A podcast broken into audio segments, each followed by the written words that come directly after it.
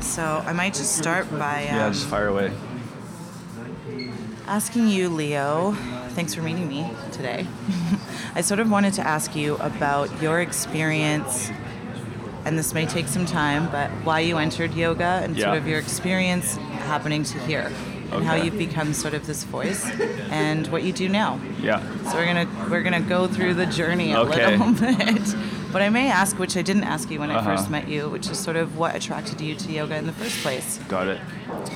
Uh, I started with a very conventional path Mm-hmm. of going to SFU, studying marketing. Oh, we were in the same program. Yeah. And, uh, you know, I, I did it for the first four years, but the fifth year was the tough one because that's where I had a real moment with myself when I came back from, from Taiwan. I went on a one year exchange. And, you know, when you go on, on exchange and, and see the world, you know, your eyes are opened. And uh, my eyes opened when I came back and I realized, okay, I don't want to do business because I projected myself into the future and knew that if I went down that route, I would end up like actually a lot of people that I already knew, uh, very unhappy. Mhm. Uh, so that year was tough because I still ha- wanted to finish the degree, mm-hmm. but didn't know what I was doing it for. At least before I knew, okay, I'm going to be a businessman, I'm going to make a lot of money. Uh, there's that purpose. Mm-hmm. That's why I'm doing these four or five years of, of university, even if it's not like exactly what I want. Mm-hmm. So that last year was tough because after that that degree, most people dread the question, "What am I going to do now?" I had no no fucking clue, and so it was a very depressing year after coming back from Taiwan, which was really really amazing and life changing. And so I then just said, "Fuck it, I'm going to sell my stocks, the money that I had saved up, mm-hmm. and I went traveling for about two years. Mm-hmm. Yeah, it started with me cycling from Vancouver to Mexico. Whoa. Yeah, and it was with a with a group that was started in SFU uh, called Global Agents for Change, and we were all doing it for a cause. And we all raised over hundred thousand dollars together Wow. collectively for microfinance uh, institutions. So that was a bonus. You know, you get to go and ride with 20 other people and have this adventure.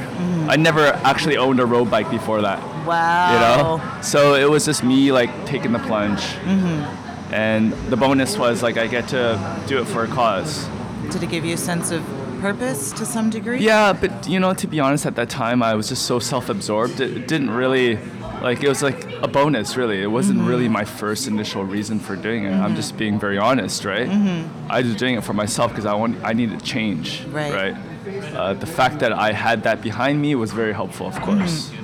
Looking back now i see like oh um, that probably did help for sure. Mm-hmm. And then i just continued traveling because i knew like if i came back i'd be in a very similar spot. Like i hadn't really stepped into the whole experience of what i was feeling. So i needed more i needed to go search and, and find more.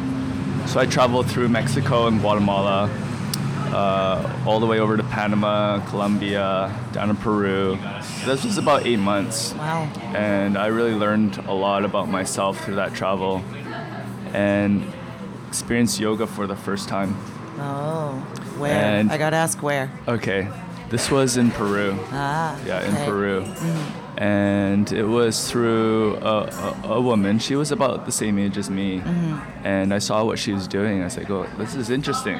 You know, it's just, it wasn't like this, like, wow, now I know I need to be a yoga teacher. It wasn't that mm-hmm. moment. It, so, it slowly creeped in. Mm-hmm. It just planted the seed, but, you know, I never considered being a yoga teacher at all. Mm-hmm. Went back to Vancouver after the Olympics living in my parents' home, unemployed, thinking that I would uh, stumble upon a job of some kind. Never happened. and my dad had a bad back, mm-hmm. and his doctor said, You should do yoga. Hmm. And so my dad was doing yoga, and my mom would go from time to time with him. And I wasn't doing anything, I was just being a bum at home. Mm-hmm. And he said, You know, come and do yoga with me. And that's when I really started to like feel some of the mm. effects mm-hmm. What kind of effects? of you know most people are not able to actually say you know say what that actually is. That's hard for It's me to say. di- it. yeah, it's a difficult Right. question. Uh, I just know that after the practice, usually it's an hour, hour and 15 minutes, I, I couldn't get off my mat. Like I just sat there very still.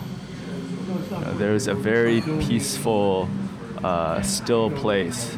And you know, sometimes when you go to a country you've never been to, but you step off the plane, you feel like, oh, I've been here before. Mm-hmm. This is home.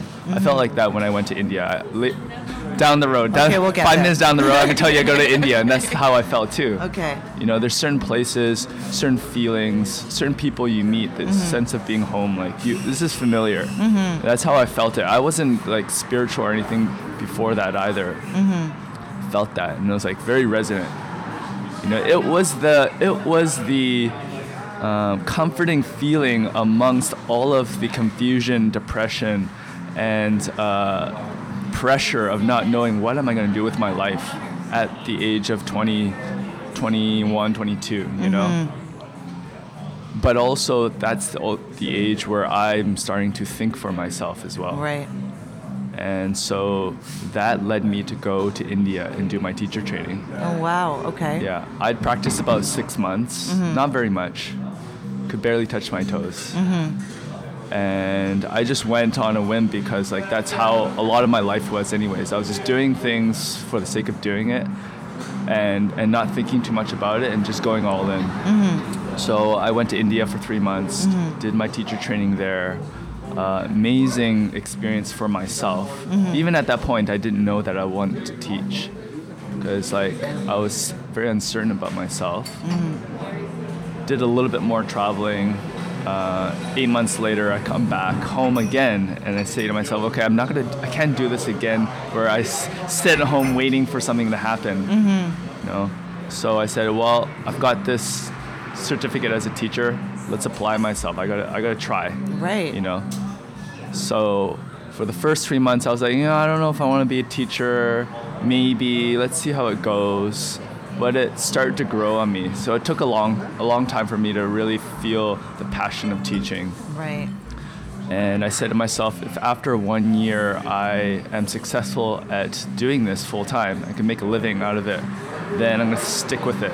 If after a year, you know, I, I'm still living at home, I'm poor, uh, I'm not happy, okay, I gave it a shot, let's, we'll move on, right? Right. But after after even just six months, I was teaching a lot, being able to do it full time, um, and and really enjoying it. I could, I could feel my heart light up, and feeling on purpose. Oh wow. You know? Yeah. The feeling of being on purpose is is not something you can buy. Yeah. Sometimes you get lucky, you stumble upon it. Sometimes you work hard and you find it. But mm-hmm. that's I, I just so happened to to come across it. And that mm-hmm. took time. That took several years. Yeah. And that led me to six years of teaching. Mm. And I really dived in. I took a training every year. Wow. Uh, I seeked out mentors and taught at any place I could possibly teach. You know, everywhere from Maple Ridge all the way now out to Kitsilano. Give me an idea of sort of what your week was like when you were teaching. Because In- that's pretty that's intense. Yeah, in the beginning, I had so much fire. I taught like 15 classes. Oh wow. and now I think for a lot of teachers that's pretty typical. But mm-hmm. for me back then it was it was a lot mm-hmm. because my body and my mind was just getting used to being so focused and present for those hours. You know, you mm-hmm. really can't think about anything else. Mm-hmm. Nor does my mind go anywhere else. It's it's just in that moment, mm-hmm. in that class. So it was a lot, but at the same time, because I was so driven by my purpose, it didn't feel like I would burn out. Burnout Right. was out of the question. Right. It was like, oh, that's that's not me. That that's people that don't take care of themselves Right. and uh, aren't on purpose, Right. right? Right. And that's not going to be me. Mm-hmm. Like I was convinced because because of what I was actually feeling in my life. Right.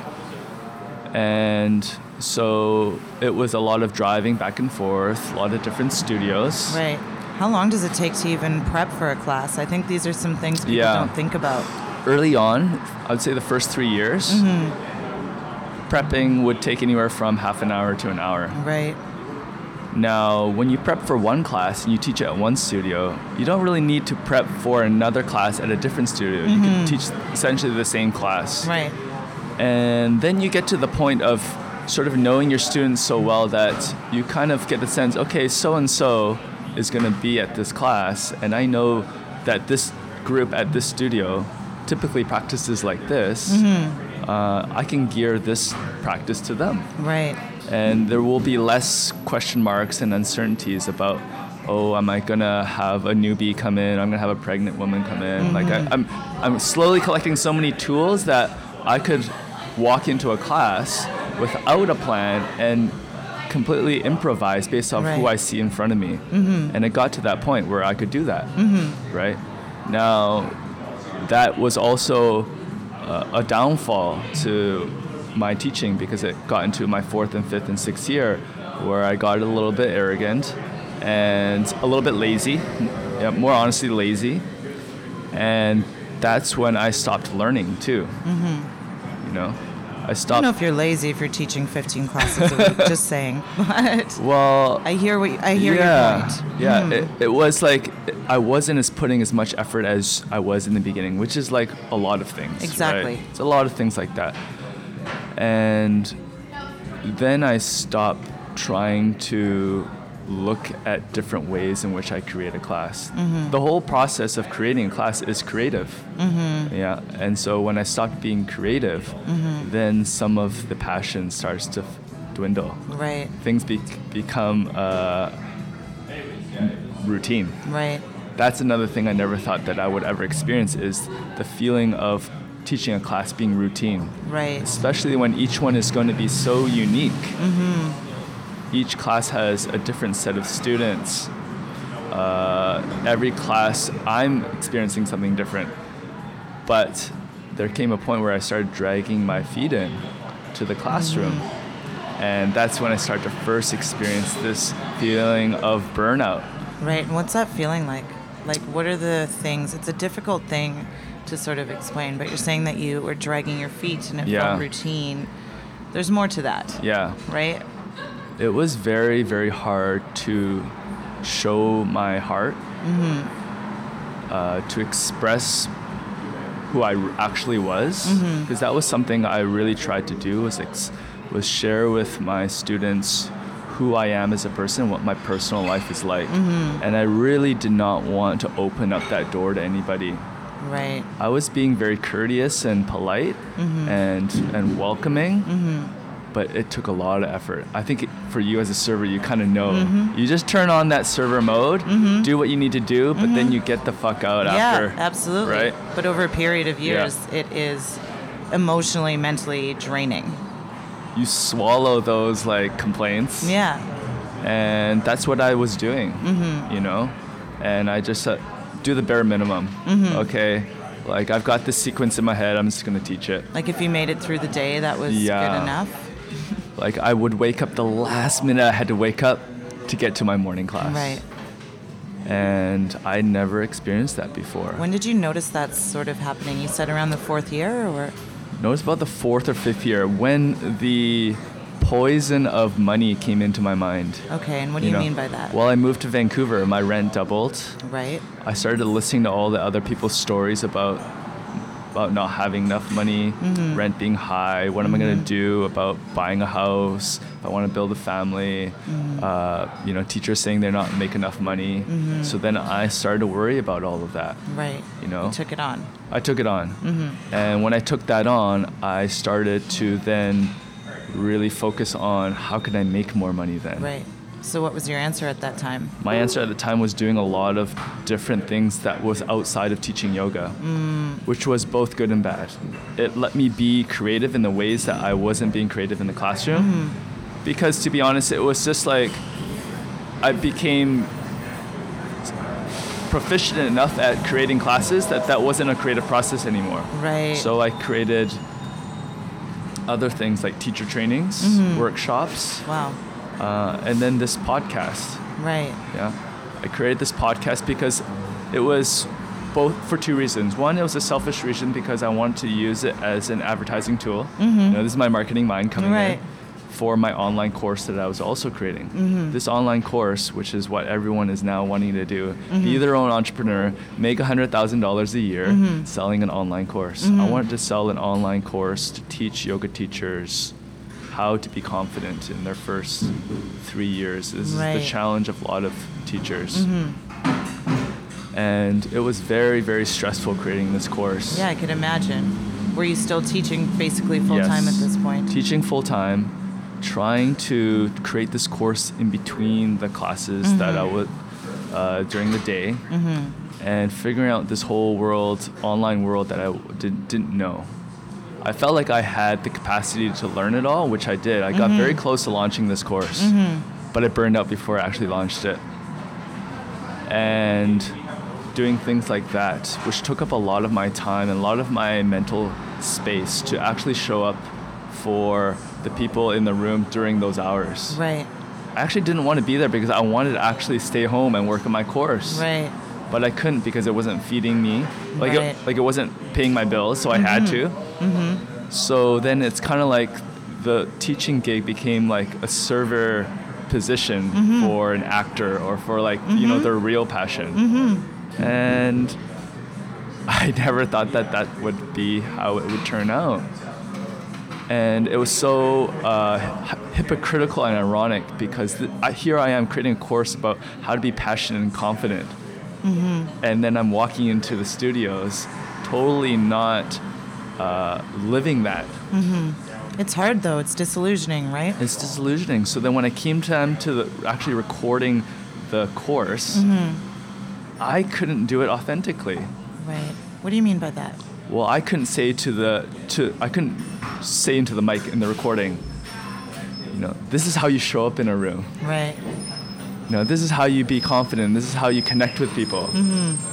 Because I wasn't doing it at that Right. time. I didn't know how to say it actually from my heart. I knew what it would take strategically. Mm-hmm. But I felt like a fraud teaching this course and having it recorded for the lifetime of the course. Mm-hmm. That that be my voice and that be uh, what it would be representative of. Mm-hmm. I knew that ultimately it wouldn't sell because people would not resonate with how it actually was in my life. Mm-hmm. So I got really uh, sad and depressed about that. Yeah. How couldn't you? Got stuck in a hole mm-hmm. of like I've gone this far and I've invested so much. Mm-hmm. What am I? What do I do? So it was a whole year of again, Here what what do I do? Yeah. What do I do with my life? Mm-hmm. Because I thought yoga was my life, mm-hmm. like it was gonna be till I, till I die. Mm-hmm. My life path. So it's like a quarter life crisis. Right. Yeah. So what happens then? Well, what happens then was I started. You're still doing external stuff, correct? Yes, you didn't complete the course, but you're doing your podcast. You're sort of working Yeah. outside of teaching yoga as well. Well, I knew that the key was to connect with people. Okay. I needed to reach out and create a community. Okay. And why? Where does that drive come from? Well, I knew community is what answers a lot of the things like depression and isolation. You're absolutely right. Can you Right. tell me a little bit about isolation? I mean, we haven't talked about that Yeah. quite yet, but I think it's an important part. Well, on the yoga teacher level, isolation is very real. Mm. And as we've said before, I've talked to you last time mm-hmm. about it's it's again ironic mm-hmm. that as yoga teachers our our cause is to create connection. Mm-hmm. Yoga is union. Yet much of our experience of life is isolating. And the circ- those are the circumstances that the way in which the yoga teacher lifestyle is mm-hmm. you go into the studio you're the only teacher to 30 40 50 students Right. and you don't have workmates you don't have a team in which you work with and if i you know your friend jackie mm-hmm. we're on the roster together but i've never met her Right. even if she teaches after or before me, I might pass her and speak for two minutes. About like, oh, you know, what do you've got planned for this class? Mm-hmm. It's good to see you again. But I will never be able to really build a real connection with her. It would take years. It would take effort for me to say, hey, let's go out for coffee. And ironically, here you are looking for that connection. I don't Yes. think people think about that. No. And then. I go home and work on other things, stress about money, Right. uh, and do that time in and time out. So it, it was, again, like very, what I believed in, what I was doing were not congruent. Right. And you know that that's a recipe for disaster. Yep. And I didn't know who to go to with these problems. I didn't want to go to my managers because I didn't want to come off as being weak. Uh, I didn't want to let them know that I was troub- having troubles because what if they took away my classes? Right. Uh, I didn't have relationships with other yoga teachers to be able to voice this to them. Right. And I definitely couldn't voice it to my students either. I didn't Right. have the courage to say that, nor is that their responsibility. Mm-hmm. You know? So who do I go to? Well, I figure, well, the only way is I've actually got to make the effort to create these relationships and create this kind of community where we can talk about it. Mm-hmm. Because it became very real that a lot of other people were feeling this way. Right. And so, if everybody else is feeling this way, we should all come together and see what we can do about it. Absolutely. So, I did a number of things to try to create community. Can you tell me about them? Yeah. One was I wanted to do a speaker series because I started interviewing some some senior teachers who had more experience than me on the podcast. And they they they told me about to watch out for all of the things that I was going through. And So there's an awareness. there was an awareness that, already, right. but there wasn't necessarily a solution. There was just like, maybe we could do this, or you know, no one, no one really had like an answer to it because we also couldn't really grasp onto what really was the problem. So, Yep. So I was like, I want to bring people together in an event Mm-hmm. where I can ask these questions to a panel of, of teachers Mm-hmm. and have everybody be involved in the questioning Mm-hmm. and the conversation. So I called it the Modern Yoga Talks. Mm-hmm. And I made it a three part speaker series because I didn't want it to be one event where everyone goes, feels uh, really inspired, and then goes back out and, and, and, and no change happens. Right. Yeah, or no community is built. Right. So it was over a span of two to three months of where this, these events happened, and a lot of people were saying, "Yes, I feel you. Um, this is exactly what we need." And I was like, "Great, this is awesome." But already at that point, I was at the tail end of my of my of my like ability to hang on. You know, What I, do you mean by that? I Like- mean, I think I understand. But like I, I it was already a, a, a real struggle mm-hmm. to to fight for this quote unquote cause right. because I was already I did it was a little too late a little too late and Did you see it as being hopeless? Is that too strong of a word? it was just like there was too many struggles at that point for me to handle all of the things that I was Right. trying to You were to- taking on a lot. Yes. Mm-hmm. And so even though I'd created this this community and had these events, I, like I didn't have the energy to like uh, to hold the community together. Hmm. Because it's eventually going to fizzle unless somebody leads it. Mm-hmm. So my second effort to keep that going was something called the Teacher Circle, hmm. and this was weekly meetings of yoga teachers And same thing, you discussed.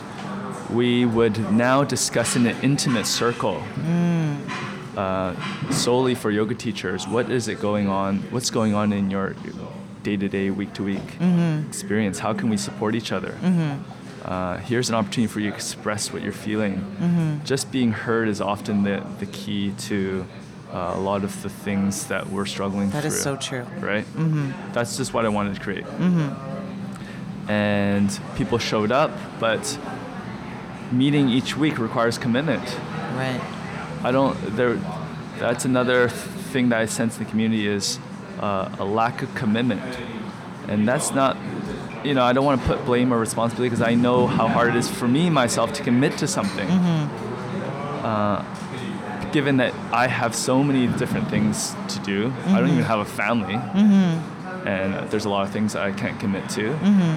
So, but without commitment, there's no community. Right. You know, you can't build these relationships over just one night or two nights or just showing up from time to time when you can't. Mm-hmm. And I think that level of commitment was was too much to ask, and so that also fizzled out, fizzled out, and my ability to show up fizzled out.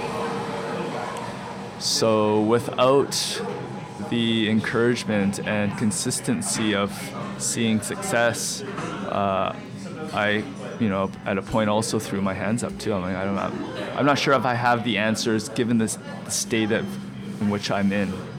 And what was that state? I mean, we've spoken to it, but at this point, where are you at? Same state that I felt when I was in my fourth year of university. Right. What am I going to do with my life? Uh, how am I going to get myself out of this hole? Right. And who's going to be there for me when I'm at the very when I'm when I when I'm falling down? All of this was just happening, whirling in my head. Meanwhile, looking for another life path. Right. Wanted to be a carpenter. I wanted to be a barber. Right. I uh, wanted to travel the world again. Mm-hmm. I didn't know what I want. I want. Maybe I'll be a broadcaster. I don't know. Mm-hmm. But nothing really stood out. I applied for a master's in Scotland to do outdoor education. Amazing. And so, like, I was just fishing for whatever, get me out of this situation. And what got me out of the situation was actually uh, something to do with my relationship, actually. As you said, you know, before this conversation, when you experience burnout in your job, it doesn't just affect you and your job, it affects every aspect of your life. Every aspect. And your own sense of identity. Yeah. It goes right down to the root, is what I'm learning. Yeah. Most definitely. And I felt that in my relationship. I was living with my partner at the time. Okay. Um, we're no longer together. I'm sorry about to hear that. Oh, it's okay. it, it it all makes sense now. Uh, of course. okay, you got to tell me what you know, we were living together for a year, and I think if I were to speak for her, for her to experience me in the state that I was, it was very uh, tough to also be in relationship with someone like that. And so that relationship itself was also a bit of a burden for me because I wanted to keep that alive. So here you are struggling to keep every aspect of your external life alive, Yes. but you're dying inside. Maybe that's an exaggeration. Yeah, I'm, try, I'm trying to be a hero and save, Yeah. Mm-hmm. and save every aspect of my life. And we go to Hawaii together uh, as a way of like gifting this, maybe reigniting our fire. Right. But when we went away and we took some time to really decompress, Mm-hmm. uh, it became really real and true that we couldn't continue doing what we were doing. Mm. Two or three days later, we decided to not stay together. Well, it's hard. In Hawaii.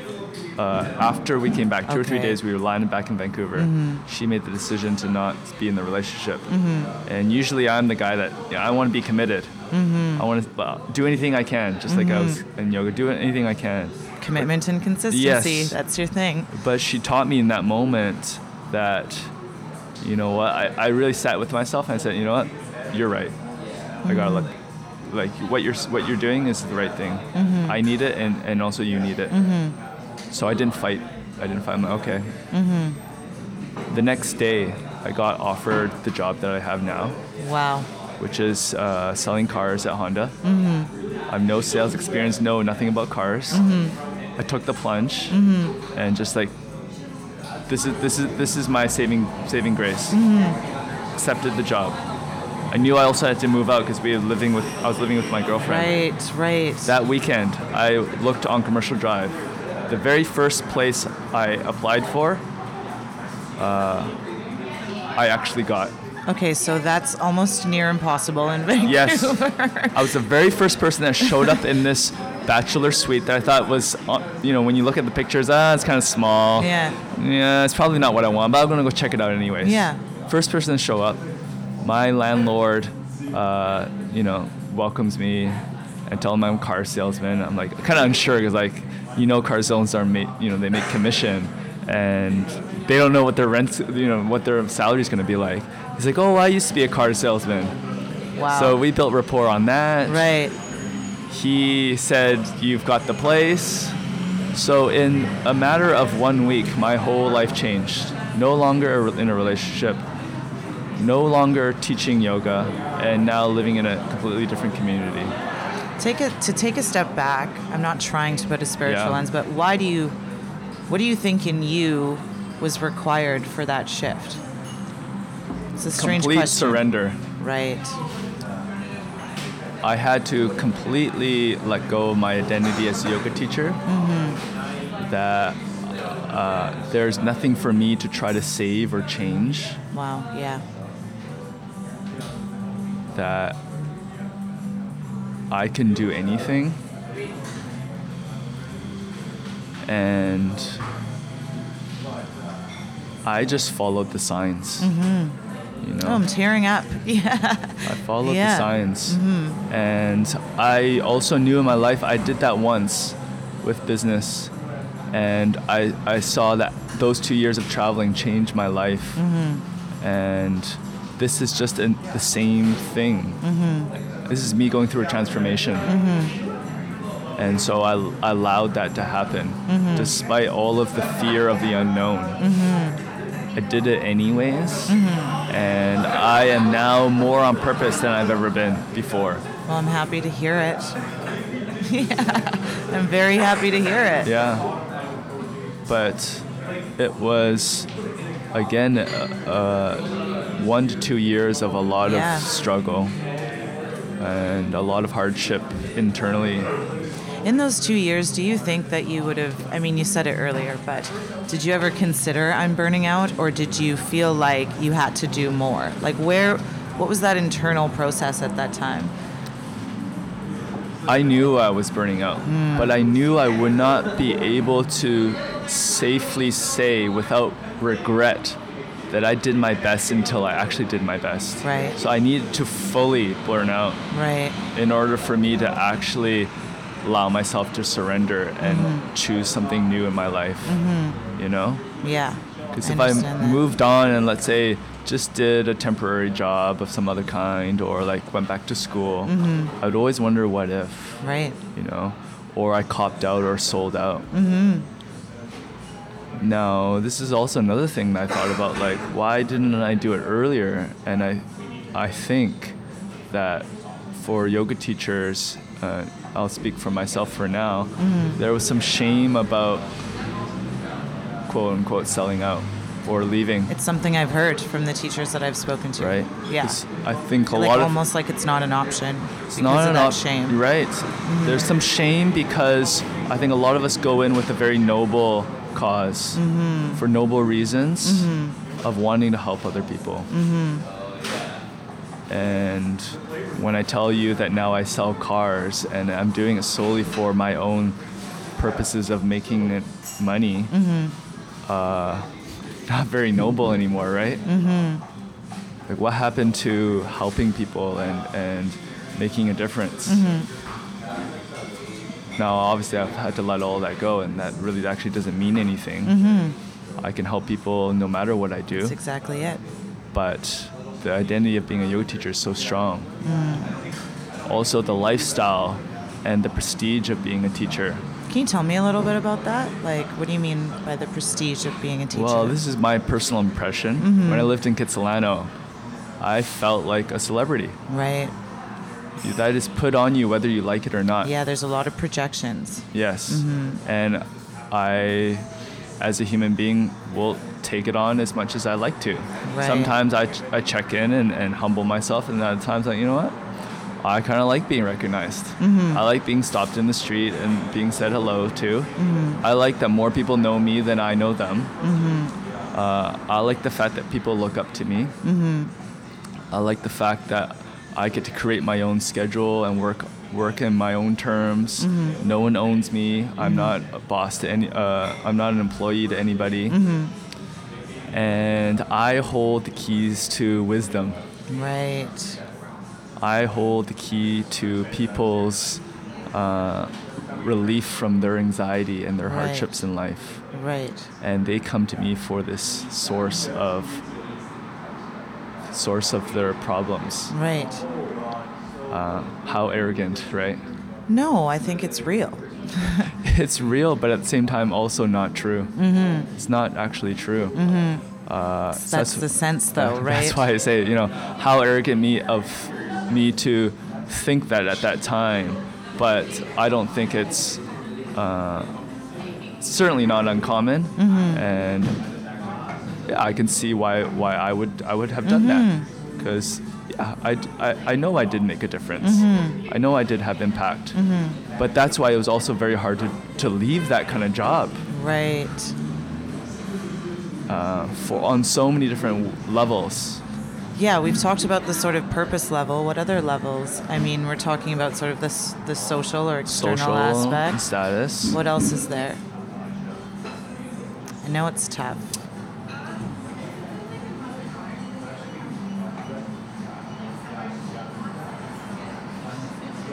I think for me, I, I invested so much Right. of my money and time. And when I was trying to figure out what I wanted to do, I'm like, I've never written a resume in like six years. Right. I've never applied myself in any other way. What skill sets do I have? Right. Like, who am I now? Mm-hmm. Do I really want to enter back into normality and conventional Right. society? Right. Again, another illusion that I th- thought that I was above it all. Mm-hmm. Um, you know, all these issues of worthiness, Right. and also like, what are other people going to think of me Right. if I if I drop out? So, you know, it's very it was very convoluted, and so many things made it drag on for longer than it had to. It's not uncommon. Not uncommon, Yeah. right? And uh, it was only until I actually. F- the exit strategy was forced upon me Right. that I actually could get myself out of that situation, and thank God. Mm-hmm. You know, but life through that at me because I need to learn all of that. I need to experience all of that. I believe that. Yeah. Mm-hmm. So here I am today, now having the time and space to reflect upon that whole experience and mm-hmm. see it for what it was mm-hmm. and be able to now speak openly about it mm-hmm. without the fear of losing my job. I really didn't want to speak out too too loudly and too too uh, openly about my situation because you know what if my managers heard about it you know or what if my students heard about it Leo, that's something I've spoken to at least 20 yoga teachers now, um, but that's something that comes up. They'll speak to me personally, Yeah. but they, it's tough. There's a real fear. There's a real fear there. there's a big gap between the teacher and the manager There- Yeah, that's the last thing I sort of wanted to speak to. Mm-hmm. Um, what do you What do you mean by that? we don't have a relationship Right? Does that come back to the idea of sort of isolation or that team, Oh, yeah. that community? Yeah. And this has been a gripe of mine for a long time. Mm-hmm. I don't want to place blame and responsibility. And that's something I, I need to take responsibility for is not reaching out to managers more mm. and being vulnerable with them. Right. Saying that this is what I'm going through. How can you help me? Right. How can you support me? Just like the passing through between teachers, managers is even less frequent. Right. Uh, one, they're either at uh, their main office or the owner of the, the, the, the studio is doing their bookkeeping at home. Right. Um, you know, they just can't be at the studio at all times, nor can they tend to everybody's, every teacher's needs, right. Or at least they felt like they couldn't. I've spoken to a few owners who speak to that. They Yeah. speak to the business of yoga, Yes, the business aspect of yoga, which yes. affects their relationship Yeah. with their teachers. I'm a business person too. Yeah, And to run a, a good business, you must have team meetings. absolutely. You're right. So that would be a solution for you. That's my personal opinion. Yeah. Minimum once a month. Right. For one, the teachers to learn, meet one another, as we've spoken, they don't meet enough, Right. often enough. And then for me to actually meet the person that pays my bills Right. and understand what is their vision, mm-hmm. what do they expect from me, how mm-hmm. can I do a better job, mm-hmm. and like- Feedback, too. That's feedback. th- th- to me, it's very basic, but um, it just was. I guess it was not part of the culture, and, and no place had I taught at ever actually embodied and, and, and executed on that. I don't know if you can answer this, but it's just a question. Mm-hmm. Why isn't that a part of the culture? Because it seems like that's such a fundamental. We talked about yoga Yeah. sort of being this Yeah. bringing to union. Uh-huh. And you'd want to, as this outsider, you want to Yeah. expect that. And that's projections I'm sure you get from your students all the time, but like you expect this sort of person in union and this Mm-hmm. collective. Like what what in the culture do you think is it the go go go? Is it time? What is it? Well, I like that you said that it's just a projection. You know, me being a yoga teacher is just like me putting on a jacket. Exactly. Underneath it all, I'm still a human being. Mm-hmm. When I get on a bus, I don't talk to anybody. Mm-hmm. I don't know my neighbors. Mm-hmm. So, some days you're mad, some days you're Yeah. in pain, you yeah. know. For the most part, I don't like connecting with people. Yeah. I don't. Mm-hmm. So I don't blame other teachers and other uh, the managers t- to feel any different. It Right. takes a powerful leader and someone that uh, is doesn't give a fuck about what other people think Right. to go out and be different. That's so true. So I just maybe haven't come across somebody that has inspired me in that way and mm-hmm. actually is living that in their life. Mm-hmm. And so you know that's probably why like they decided not to like extend and, and make the extra effort to make these relationships because like myself money gets in the way Right. uh, things that seem to be more important mm-hmm. take priority. But now, when I look at it, I think investing in the welfare of the teachers is the most important thing. We are the product and the service. I happen to agree. Yeah. What do you think that would look like? Let's say ideal situation. Yeah. Like what would that look like? That would look like meeting once every two weeks and hearing from every teacher uh, what they think Right. needs to be improved, and then hearing what the owner's vision is mm-hmm. for all of us. Mm-hmm. How can we work together? Um, I also see the, the the yoga space being more of a place as, as like a second home. It's a second home for a lot of students, mm-hmm. but not for us as teachers. Like when I go to work now, I spend actually most of my waking hours at Honda, mm-hmm. and that is like my second home. I, I don't really feel like, oh, I, I can't wait to get home now. Like, Right. it's just sort of like, oh, I think it's time for me to go home now. It's nine Yeah. o'clock at night. right. But you never felt that teaching. I never felt the need to stick around. Do you think it's because teachers have to go from studio to studio, or do you think it comes back to this culture again? Yeah, probably. Mm-hmm. So if one owner invested more time and mm-hmm. money into me, I could now focus all of my energy on just their community mm-hmm. and building the relationship at one particular place. That's so true.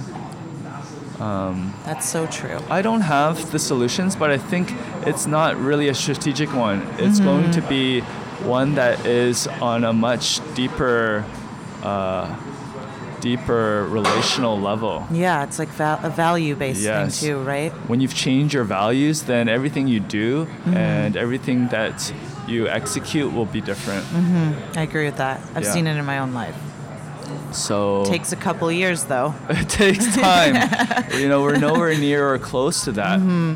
But we'll go back to it. Community is the solution to burnout because the cause, in my opinion, of what burnout is is not physical exhaustion. I agree. It's not that like hours are too long, mm-hmm. or that uh, we even get paid not enough. Mm-hmm. Fifty dollars an hour is unheard of in any mm-hmm. in a lot of other professions. For for a job that uh, that I was trained for mere two uh, two hundred hours, I could be a yoga teacher in a matter of three weeks. So I can't agree with people when they say we should be paid more mm-hmm. or that we don't get paid enough. Mm-hmm. It, of course, yeah, it'd be, it would be nice to have more money, but just at this current state, I don't think that's the real reason for why we burn out. Yeah, let, what is? Lack of connection. Yep. lack of uh, empathy for other mm-hmm. people's hardships and successes and the feeling of being in it together Right. working towards a because That is another thing i was very uh, was very cloudy was what is our cause Right. I'm working for an organization and trying to um, help them in moving closer towards their goals. But I don't know what their goals are. Exactly. They've written their mission statement, but their goals might be to make more money. Mm-hmm. Great, just tell me that you want to make more money. I'll help you do that. Right. I'll feel like I'm a part of something then. yeah. That's very clear of what's Honda's goals is Yeah. to make make sales. yeah. That's your target. Great, I'm going to work towards that. Right. Uh, it's clear and honest. It's clear and honest. Mm-hmm. That's my cause also in my life right now. Mm-hmm. I'm aligned with you. Let's do yeah. it. But when it came to teaching yoga, I don't know because we it was never communicated. Right. Like you said, it was cloudy, and I suppose it would vary too. Quite. It would, dra- it yeah. would vary. But at least if you tell me, then I know how how how to how to gear my life and what I want and figure out what I want in my life. Mm-hmm. and help, because that is Yeah. part of the whole thing in the Yeah. first place too. So, you know, living in a society where you're around people, relationships is everything. Mm-hmm. You know, when you die at like, you know, whatever age, most people say it's not about the money, it's not about what. You don't take it with you. you That's what it- my it's- mom says. It's about the relationships. I mean, Yeah. these, these are cliches, yeah. but that's what I live for now. Yeah. It's what I live for, and it was very sad to not have that. Right. And Yet be responsible for giving it to other people. I think there's a pressure there. yeah, I I wanted relationships, you know, at least with students. But even then, there is the barrier between a teacher and a student too. Yeah. And the the time that is allotted to building these relationships in a yoga class is very minimal too. Mm-hmm. You know, the next teacher is starting their class 15 minutes after you. You got to Right. rush out, clean all your stuff, get in and out. Right. It, it was like a factory, Right. and uh, it eventually really sucked the life force out of me. Mm-hmm. Because for me, this is how I am. This my DNA is. I'm very relational, Mm-hmm. and to not have that, it was just not worth going on. Right. Empty. Yeah. And I told you it was. It's not about the money at the end of the day. I could have probably lived in in a state of poverty for a lot mm-hmm. longer. Mm-hmm. I was fine. Like I, I'm very. I, my life is very simple. Mm-hmm. You know, my rent has actually never been over a thousand dollars. Mine either. Uh, yeah, thank God, right? Thank God. Yeah. and that's actually afforded me to do a lot of things and mm-hmm. create a lot of things that didn't actually make me money mm-hmm. right so you know i'm willing to work for pennies if it's something that i believe in Right. but i lost belief because i just wasn't sure what i what i what i wanted or what i was living for mm-hmm. didn't know what i was waking up for and that in my opinion is what why burnout happens And mine too. And I think you're I think you sharing your story, there's so many other people that are too afraid to even talk about it. And so I thank you for talking to me about it yeah of course a lot. I think you're gonna help people just by sharing. thank you Yeah. Yeah. And I was only able to share it until after it all happened. Mm. Wouldn't have been able to have this conversation with you three months ago. Right. I really had to step out of that situation to now look back at it and see it from an um, unbiased point of view. I was very resentful, had a lot of blame, had a lot of stories in my head. That's And- natural, though, Yes. given the circumstances. Yes. Mm-hmm. It's hard to take responsibility. I was always pointing the finger, Mm-hmm. and I couldn't. How could I make change by if I was pointing the finger? Right. You know? I mean, we can all ask ourselves that, Right. right? Yeah. So I think it's now at least a little bit more possible, even though I'm not teaching yoga, Mm-hmm. to have a little more effect on the people that are going through what they're going through Mm-hmm. in any profession, as you're saying. Yeah, there are common threads. Definitely there are common very threads. common threads. One is purpose and identity, Yeah. expectations of self, high achievers, driven people who don't stop. Mm-hmm. They are sort of common threads, you know? Anyways, thank you. Of course. You'll hear from me again. All right. Okay.